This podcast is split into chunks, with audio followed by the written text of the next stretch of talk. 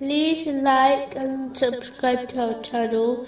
Leave your questions and feedback in the comments section. Enjoy the video. Continuing from the last podcast, which was discussing chapter 8, verse 48. And remember when Satan made their deeds pleasing to them, and said, No one can overcome you today from among the people, and indeed I am your protector. Specifically, it was discussing how to avoid the trick of the devil.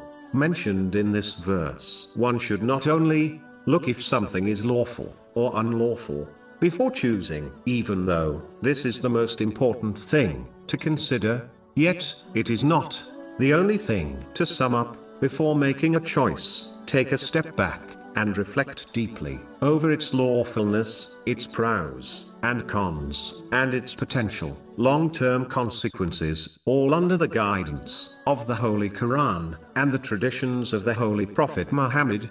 Peace and blessings be upon him. Whoever acts like this will rarely make a wrong choice. They later regret. This verse also warns Muslims to carefully consider who they follow and accept as their leaders. In this world, a person will be gathered together with their companions and leaders in the next world. So if a Muslim chooses the leadership of a sinful person, it is not difficult to determine their most likely outcome on Judgment Day. No matter how socially influential a leader may be, they will never be able to protect them from the punishment of Allah, the Exalted, in this world or in the next. They will not be able to protect themselves. So, how can they possibly aid others? A Muslim should take note of the reply of the devil when people blame him for their misguidance and sins on Judgment Day chapter 14, verse 22. But I had no authority over you except that I invited you,